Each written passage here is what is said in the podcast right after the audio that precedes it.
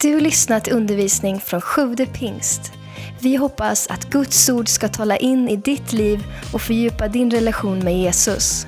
Besök gärna vår hemsida, www.sjuvdepingst.se.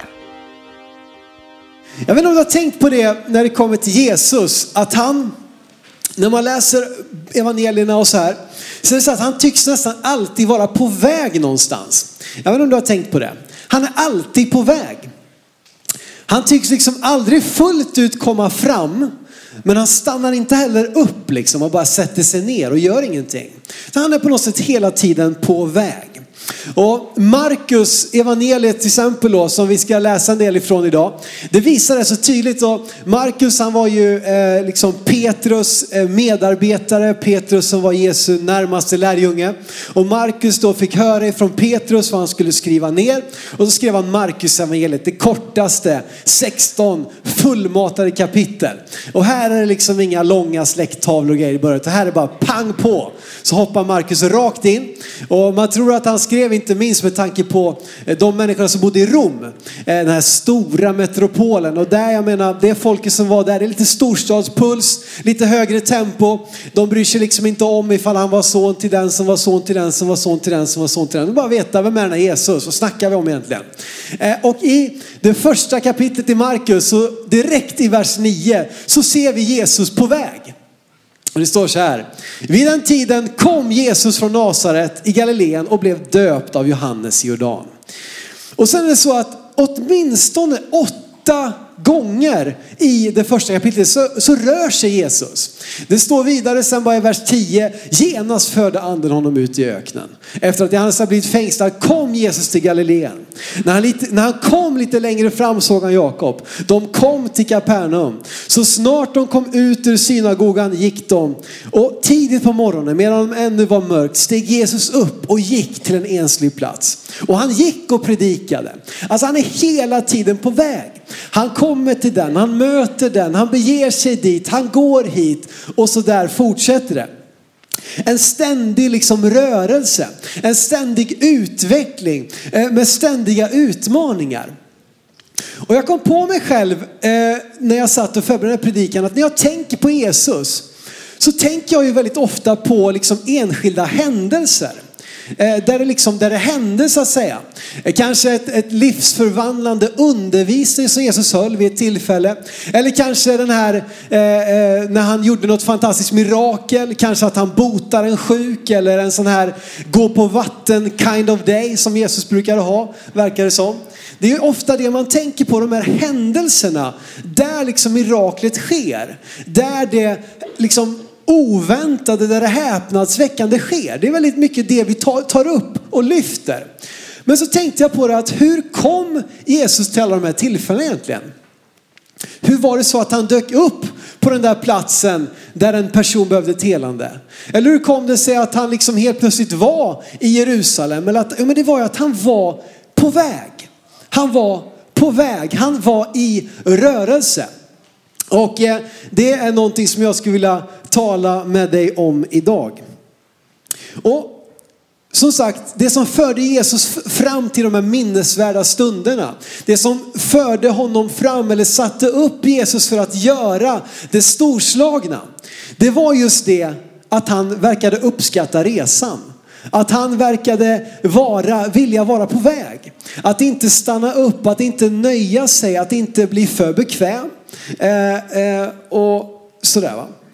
Han var ständigt i rörelse. Och många av de här små markörerna som dyker upp sådär när man läser evangeliet. Det blir väldigt mänskligt tänker jag. När vi läser som sagt bara om, om det storslagna Jesus gjorde så kan det vara liksom svårt att relatera till. Men sen när vi läser att han helt enkelt, han gick upp tidigt på morgonen. Det kan vi relatera till det. Han begav sig dit, han kom dit, han mötte den, han somnade, han åt. Alltså de här små vardagsmarkörerna som vi kan liksom relatera till, som vi kan koppla med. Och jag, mycket av mitt budskap idag handlar om att det lilla är det stora. Att de här små sakerna, det var det som jag tror lade upp för det stora. Att Jesus hela tiden var i rörelse, att hela tiden var i en process.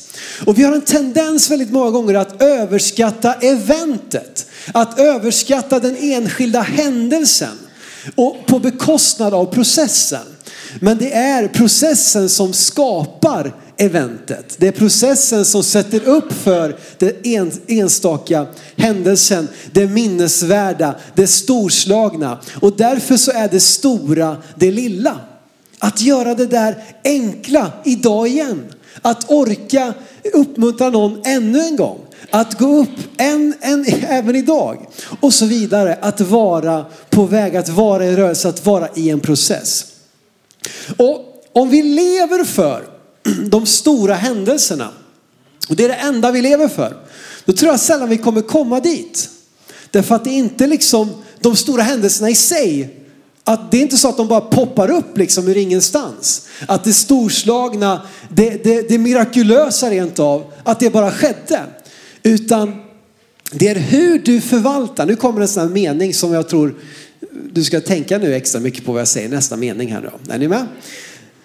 Det är hur du förvaltar dina vardagliga stunder som skapar minnesvärda stunder. Alltså det är hur du, hur du förvaltar det där vardagliga, det där lite tråkiga, det där lite monotona. Hur du förvaltar och gör det mesta utav det. Det är det som kommer skapa också minnesvärda och stora stunder. Och ett av de stunderna i Jesu liv är ju det som vi minns och liksom bara firar idag på ett speciellt sätt. Hosianna i höjden. Att vi får proklamera Hosianna i höjden, vi får stämma in i den här lovsången som, som, som människorna sjöng när Jesus en dag red in i Jerusalem i början av påskveckan så har Jesus kommit som många tusentals andra judar för att fira påsk. Och så rider han då in i Jerusalem. Vi ska läsa den texten alldeles strax om det. Och Precis, vi ska läsa det helt enkelt från Markus kapitel 11, vers 1-11. Jag tyckte det var lite häftigt att här är en, en bibelreferens med bara ettor. Var inte det lite snyggt? Markus 11, 1-11, det är lätt att komma ihåg. Första advent, där har vi ännu mer. Det, var, det är inte elfte, det, det, skulle vara tolv då egentligen eller något. Ja, jag vet inte. Strunt samma. Det var ingen som hängde med nu. Jag, var inne på, jag började tänka på december, men ja, så är det. Vi ska låta bibelordet tala nu istället för min lite förvirrade försök att hitta en segway in i det här bibelordet. Men i alla fall. All right. Markus 11, 1-11. Och nu då, nu får ni tänka er in alla ni som har varit här på den här platsen. Och det var ett gäng här inne, jag knuffade till Elin här innan när vi sjöng liksom det här Gå Sion, var glad. Tänk nu, kommer du ihåg Elin när vi gick ner för Olivbergets sluttningar och sjöng Var glad i Jerusalem i somras? Ja men det kommer ni ihåg så det är bra. Så att, eh, nu läser vi. Det står så här, Eh, när de närmade sig Jerusalem och var nära Betfage och Betania vid Olivberget sände han iväg två av sina lärjungar och sa till dem, gå in i byn där framför er. Så snart ni kommer in i den ska ni finna ett åsneföl som står bundet och som ännu ingen har suttit på. Ta loss det och led det hit. Om någon frågar er varför ni gör så ska ni svara Herren behöver det. Det är ett tips om ni ska stjäla något någon gång. Säg bara Herren behöver det. Och han skickar strax hit det igen. De gav sig iväg och fann ett åsneföl ute på gatan bundet vid en port och de lossade det. Några av de som stod där sa till dem, vad gör ni? Tar ni loss fölet? Rängarna svarade som Jesus hade sagt och man lät dem gå. De ledde fölet till Jesus och la sina mantlar på det och han satt upp. Många bredde ut sina mantlar på vägen, andra strödde kvistar som de skar ute på fälten. Och de som gick före och de som följde efter ropade. Hosianna! Herre, fräls betyder det. Välsignad är han som kommer i Herrens namn. Välsignat är vår fader Davids rike som kommer. Hosianna i höjden. Så kom han in i Jerusalem och in på tempelplatsen. Han såg sig omkring överallt. Och eftersom timmen redan var sen gick han ut till Betania med de tolv. Markus 11, 1-11. Det här är ett av de tillfällena du definitivt skulle vilja föreviga på din Instagram. Eller hur? Det här är liksom, det här, det här missar man inte. Att lägga upp en bild från den här händelsen. Hashtag in the highest. Hashtag life goals. Eller någonting sånt där va?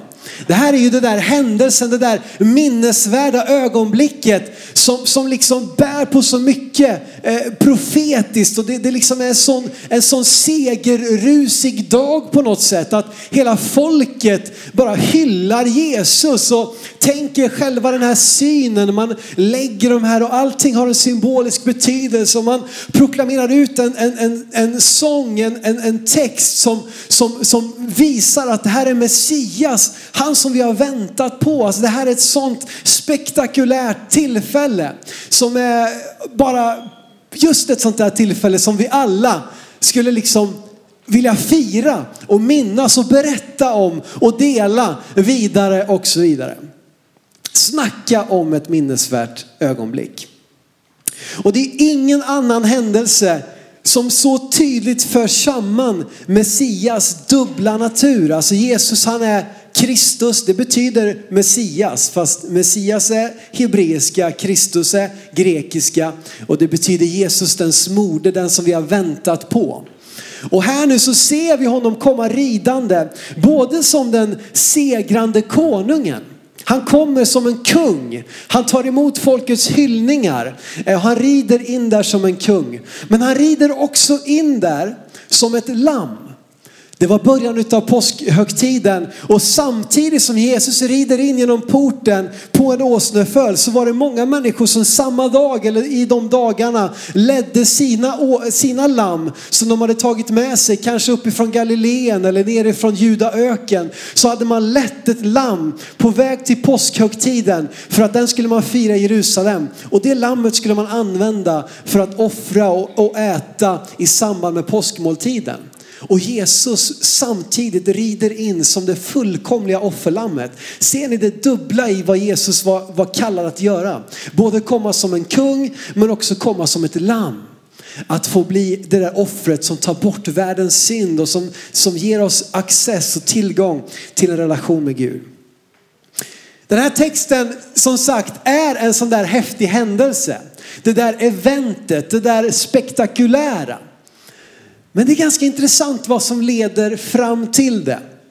Det börjar med att det står när de närmade sig Jerusalem. När de närmade sig Jerusalem.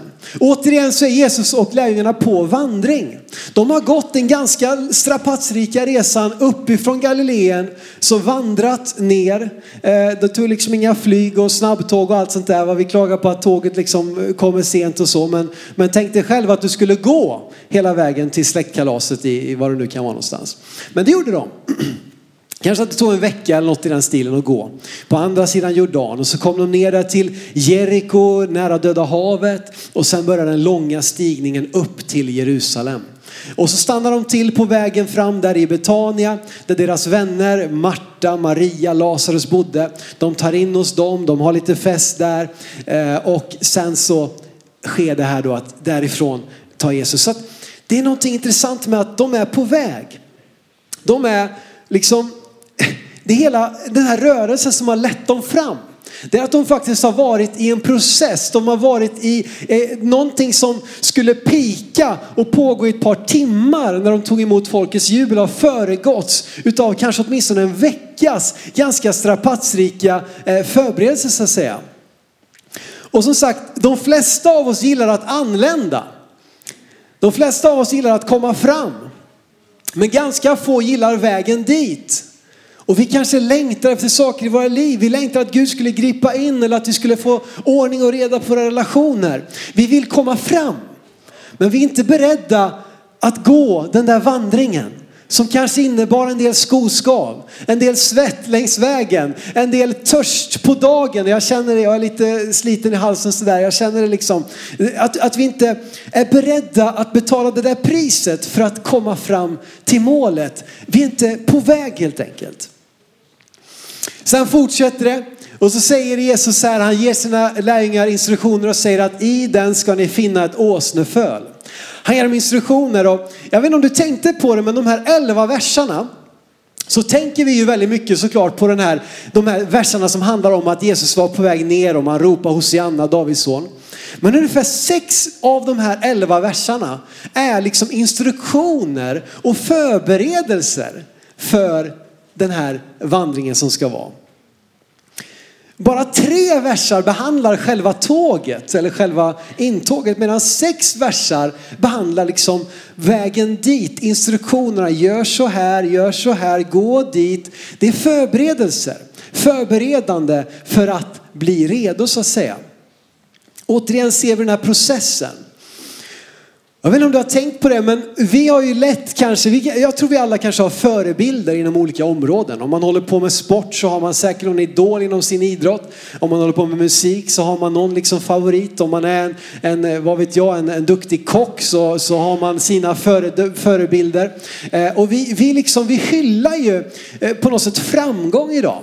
Eh, och det tror jag, det är inte fel med det. Alltså det, det vi ska fira tycker jag, de som är duktiga på saker.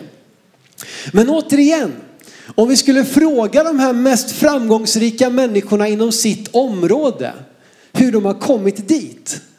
Så skulle vi nog inse att det var ingen super liksom happy clappy resa. Utan det har förmodligen varit liksom väldigt monotona liv. Som innebär att dag efter dag efter dag efter dag, kanske i år, ägnar sig åt en och samma sak för att liksom verkligen jobba. Det finns väl någonting, man talar om att man behöver 10 000 timmar för att bli en mästare på någonting. Du behöver spela ett instrument i 10 000 timmar eller kanske vad det nu kan vara för någonting för att bli en riktig mästare på det. Och vi ser ofta bara de här personernas bästa stunder.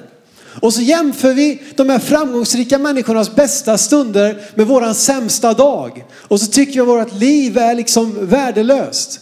Vi tycker att vårt liv är hopplöst. Hur ska det gå? De, om jag bara hade det där.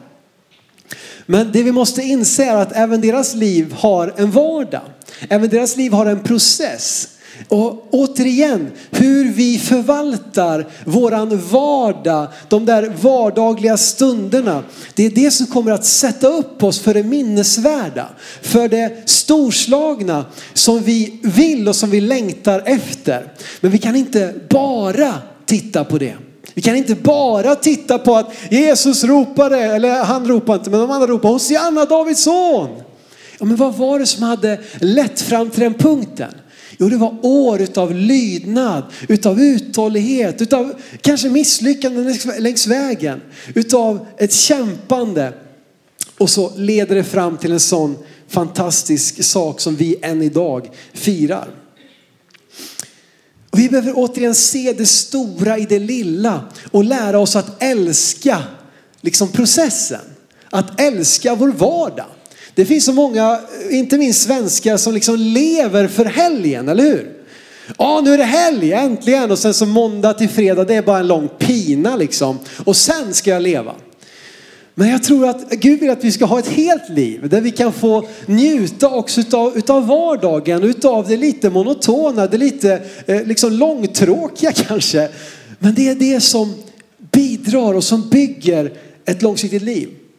Och inte minst är det så att, att dagen, vi, vi har ju en målgrupp idag som kallas för millennials, de som är födda från typ 84, 85 och senare. Som är den första generationen att växa upp i den här helt digitala världen som vi är i. Som är, ja, det är ett, jag har sagt det förut, men det är ett stort experiment som pågår liksom. Vad, vad kommer hända med oss med den här informationen, med allt det här sättet att kommunicera och allting. Men en kännetecknande sak för den här målgruppen är att man vill vara med och förändra världen. När man ska få ett jobb, då vill man inte bara liksom få ett jobb för att få ett jobb, utan man vill förändra världen.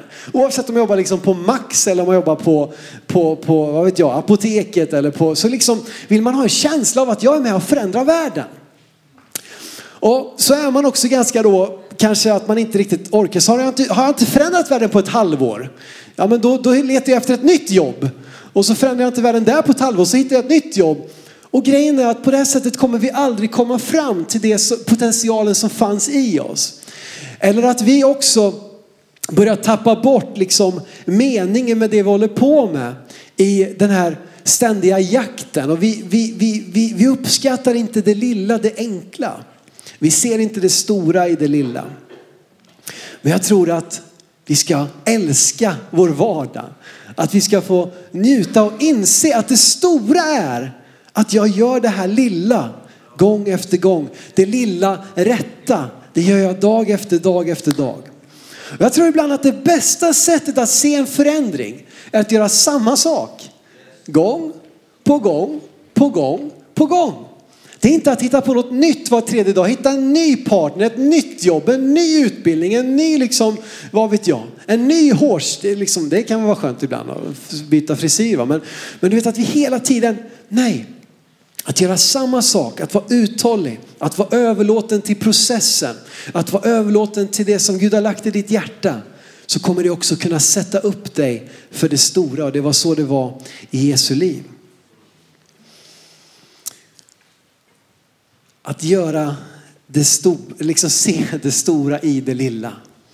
Och du kanske tycker att oh, jag, skulle, jag skulle kunna mer i Bibeln. Liksom. Oh, jag skulle, borde ha liksom mycket mer tid med Gud. Och, ja, men se det stora i att du kanske fick till tio minuter i måndags med Gud. Det är det stora. Se det stora i att du faktiskt hade tid att hämta dina barn på, liksom, på, på, eller var med dem på träningen en gång den här månaden. Det är det stora.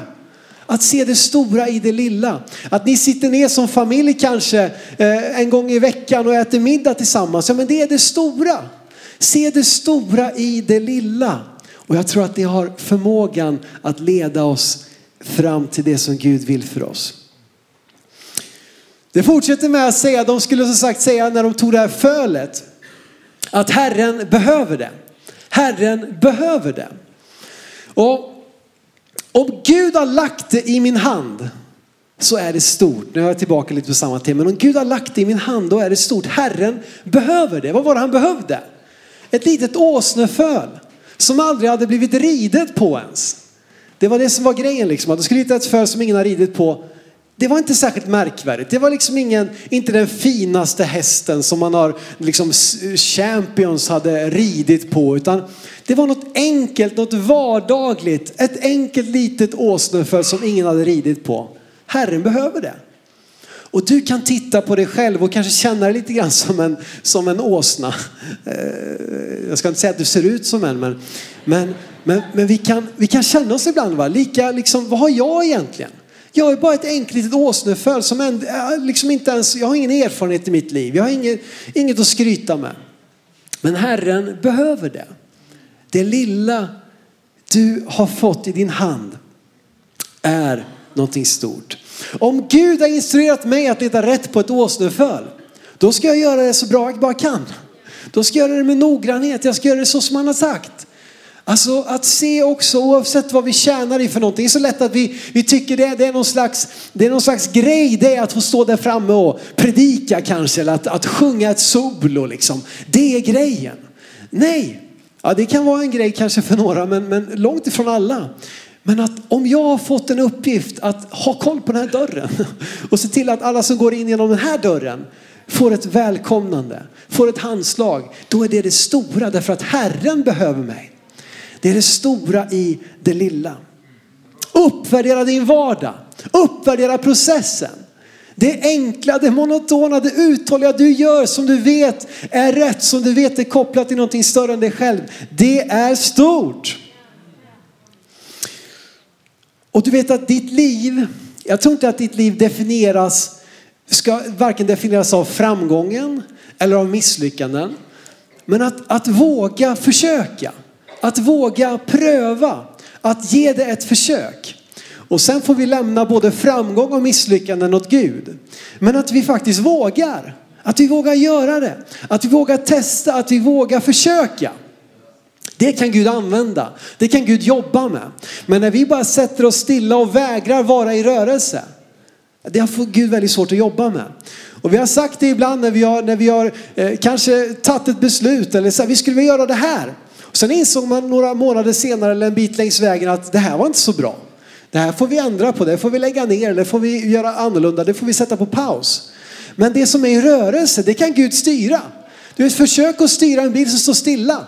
Det kommer inte gå särskilt bra. Och det är säkert inte, jag har hört att det inte ens är bra för bilen att stå och ratta liksom, när, när bilen står still. Va? Det, är inte, det är inte bra för bilen. Men en bil som är i rörelse, den kan Gud styra. Även om vi kanske behöver göra en liten U-sväng en bit fram längs vägen. Ja men då gör vi det, det är ingen fara. Men det viktiga är att vi vågar, ger ett försök därför att Herren behöver dig. Herren behöver det du har fått i din hand. Och om han har lagt det i din hand, då är det stort. Oavsett om det bara är ett litet, litet frö. Du vet när vi ber Gud om träd så ger han oss frön. Jag tror det är så väldigt mycket med Gud. Vi ber honom om träd, han ger oss frön. Han ger oss någonting litet. Och beroende på om vi är trogen med det och beroende på om vi planterar det, om vi vattnar det, om vi ser till det och vi rensar ogräset runt omkring så kommer vi kunna få det trädet vi, vi bad om. Men inte alltid precis så här på en gång. Därför att Gud vill att vi ska växa och lära oss och utvecklas genom den här resan. De som följde efter ropade, står det sen. Det var några stycken få som hade iscensatt hela, den här, hela, den här, hela det här tåget. Det var några få som hade begett sig den långa vägen, några få som hade hämtat åsnefölet, några, bara en som satt på åsnan. Men det var många som kom i rörelse på grund av någon annans hårda arbete. De som följde efter ropade. Beslutsamhet, uthållighet, trofasthet kommer leda till minnesvärda stunder. Betydande segrar, inspiration för andra runt omkring dig. När Jesus väl satte sig upp på hästen så var det ett resultat av ett liv i tjänst för Gud som gjorde att människorna började hylla och lovsjunga och, och liksom ära honom. Och min predikan är inte heller en ursäkt för att det aldrig händer någonting. Att det ska bara vara det där gråa, det där monotona som inte verkar leda någonstans. Det är inte det jag säger. Eh, utan när du agerar i lydnad, när du går i det som Gud har lagt i ditt hjärta, då finns det andra människor som kommer komma i rörelse tack vare din rörelse. Det är någon annan som behöver din lydnad. Det är någon annan som behöver din uthållighet. De som följde efter ropade. De hade ingenting att göra med det som nu skedde. Men på grund av att någon annan hade gjort arbete, på grund av att någon annan hade som sagt förberett sig, kämpat, tjänat, så blev någon annans genombrott, uppvaknande. Och det kan vara beroende av din uthållighet i det som redan har blivit en vardag för dig. För mig kan det vara en vardag. För mig har det blivit den här liksom gråa grejen, det här monotona. Men det faktum att jag fortsätter i min vardag göra det som jag upplever att Gud har kallat mig till så kan det bli till någon annans uppvaknande, till någon annans genombrott. Jag älskar också att den sista versen där står det, sen gick han ut till Betania. Hela den här uppståndelsen. Bara för att det leder till att han går tillbaka till dit han kom ifrån. Det är ganska kul liksom. Det står där i vers 11. Han gick in och så tittade han sig omkring runt omkring och så sa här, det börjar bli sent, vi går tillbaka. Och så börjar det om igen. Och vi stannar ju som sagt ofta på att det var ju bara, det var ju en sån peak, det var ju ett sånt genombrott, det var en sån seger och Hosianna Davids son. Men sen gick han ut till Betania igen. Jag vet inte exakt hur lång tid det tog från att han satte sig upp på åsnan till att det här hände. Jag har själv gått den här eh, promenaden och kan tänka mig att, ja visst det var mycket folk så det gick säkert inte så snabbt men kanske max ett par timmar att det tog den tiden. Ehm, och som sagt så går han tillbaka sen till sina vänner Marta och Maria. Var det här allt? Kan man fråga sig. Vad var poängen med att komma fram om jag bara ska gå tillbaka igen? Återigen så har vi en förmåga att hylla liksom det här med att komma fram. Men poängen är att det är bara ett stopp längs vägen till nästa mål, till nästa station, till nästa dag som kanske inte är lika spektakulär som den som var idag. Men det kommer kunna reda upp till flera minnesvärda dagar.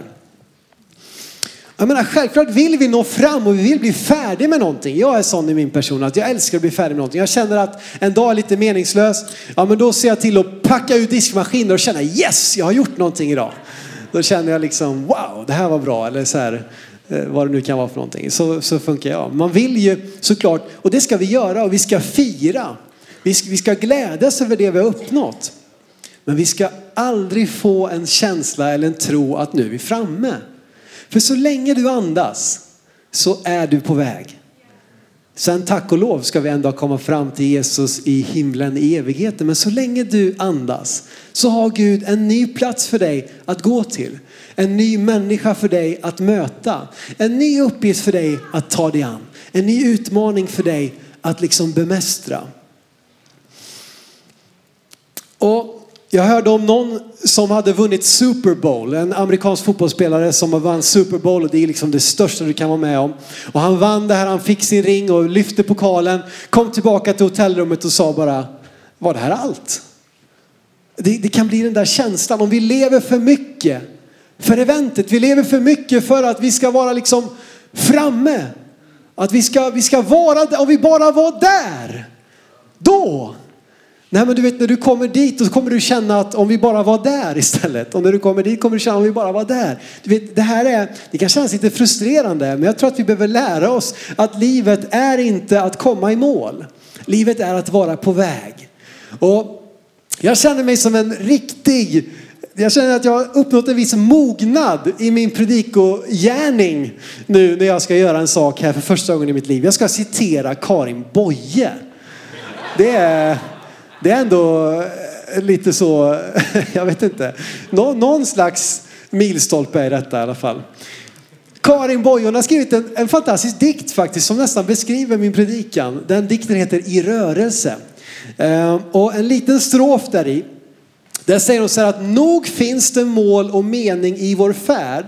Men det är vägen som är mödan värd. Det var ju fint va? Det finns mål, det finns mening med vår färd. Men det är också vägen, det är en resa som är liksom själva grejen. Och att lära sig att älska processen. Att lära sig att, att gilla den och inse också att det kan bli till välsignelse för någon annan. Älska inte bara målet, utan älska också resan. Älska processen. Och det finns också ett hopp i detta att det, det, är inte, det är inte slut. Du kan känna att du har kommit till vägs ände. Att du, du, har, kom, du, har, du har slått liksom huvudet i väggen. Och du har fått ett sånt typ av mål eller sånt typ av stopp i ditt liv kanske. Men det här är ett budskap som är väldigt hoppfullt. Att det finns en framtid, det finns en morgondag. Det finns en möjlighet till förändring. Det finns en möjlighet till förlåtelse. Det finns en möjlighet till utveckling, till upprättelse och steg i rätt riktning. Men det är just det, det är steg i rätt riktning. Att våga kanske idag sätta ut riktningen för en, någonting som kanske kommer bli verkligt om fem år. Det börjar med ett steg. Även en tusen mila färd börjar med ett steg. Säkert någon dikt som går så, jag vet inte. Men du vet, det är så. Även den längsta resan maratonloppet, vad det nu är för någonting, börja med ett steg. Men bara för att du känner att jag är inte, jag kommer, jag är inte där framme, jag är inte vid målet, så låt inte det hindra dig att ta steg även idag. Låt inte det hindra dig att, att få ett hopp om en ljusare framtid. Om en framtid och ett hopp. Jesus han slutade på framgångens topp. Han kunde ju checkat ut. när Han visste att det här var en dag i mitt liv och jag gläds över den, jag firar den. Men nu vet jag att nu väntar någonting ytterligare. Och senare samma vecka så skulle han ge sitt liv på korsets träd. Han fortsatte, han visste att det fanns någonting mer. Och min fråga till dig idag egentligen då, här mot slutet är att vart är du på väg? Vad är din riktning någonstans? De stegen du tar idag, vad kommer de att leda till ett antal år längs vägen? Det finns en uppmaning, det finns ett erbjudande. Det finns en inbjudan som är stående ifrån Jesus själv. Vi ska läsa de orden i Matteus 2.14. När en man som hette Levi fick höra den här frågan, den här inbjudan som gäller också dig och mig. Det är så att när Jesus gick vidare såg han Levi, Alfeus son, sitta vid tullhuset. Han sa till honom, följ mig. Då reste sig Levi och följde honom. Där och då fick Levis liv en ny riktning. Där och då så började en ny distans i Levis liv. Och det innebär inte att allting var klart, att allting var färdigt, att inga misslyckanden längre fanns där. Men det innebär att Levi faktiskt agerade utifrån Jesu inbjudan, följ mig. Så reste han sig upp och började gå med Jesus. Fortfarande med ett ganska fläckigt rykte. Fortfarande säkert med lite dåliga vanor. Fortfarande med saker han behövde jobba på. Men han började en riktning som, som var att följa Jesus. Det blev en vändpunkt i hans liv. Där Guds process fick börja bli det som man började navigera sitt liv utifrån. Vad vill Gud här? Vad vill Gud med mig? Vad vill Gud den här veckan? Vad vill Gud med det här nya året? Vad vill Gud göra genom mig, min familj, bland mina vänner, i min arbetsplats? Och han gick från att vara en enkel tulltjänsteman som satt och tog emot, liksom, tog betalt, tog betalt, tog betalt för tullen. Till att skriva historia och författa Matteus evangeliet. En ganska häftig förändring. Återigen, Jesus behövde åsnefölet. Jesus behövde Matteus. En enkel, han hette alltså Levi Matteus, det är samma person i Nya Testamentet.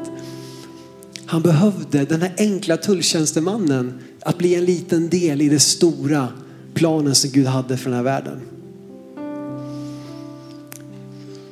Och kanske det är dags för dig att helt enkelt skifta riktningen här idag. Och det kanske inte heller är så att du är i fel riktning, men det kanske också är så att du bara har stannat upp. Att du har gett upp. Att du har satt dig ner hit men inte längre, jag orkar inte mer. Jag bryr mig inte längre. Och då kanske helt enkelt är bara att kom igen, kom upp på dina fötter. Börja gå igen. Börja följa efter Jesus. Hans inbjudan är lika stående än idag. Tack för att du lyssnat. Glöm inte att du alltid är välkommen till vår kyrka. Du hittar mer info på www.sjuvdepingst.se